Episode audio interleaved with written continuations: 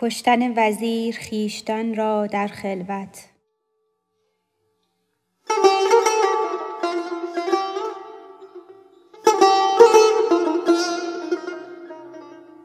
بعد از آن چل روز دیگر در ببست خویش کشت و از وجود خود برست.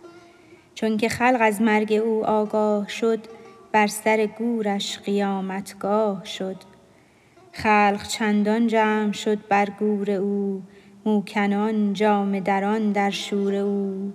کان عدد را هم خدا داند شمرد از عرب وز ترک و از رومی و کرد.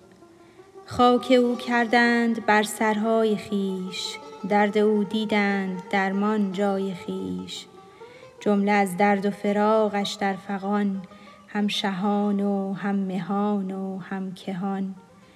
آن خلایق بر سر گورش مهی کرده خون را از دو چشم خود رهی.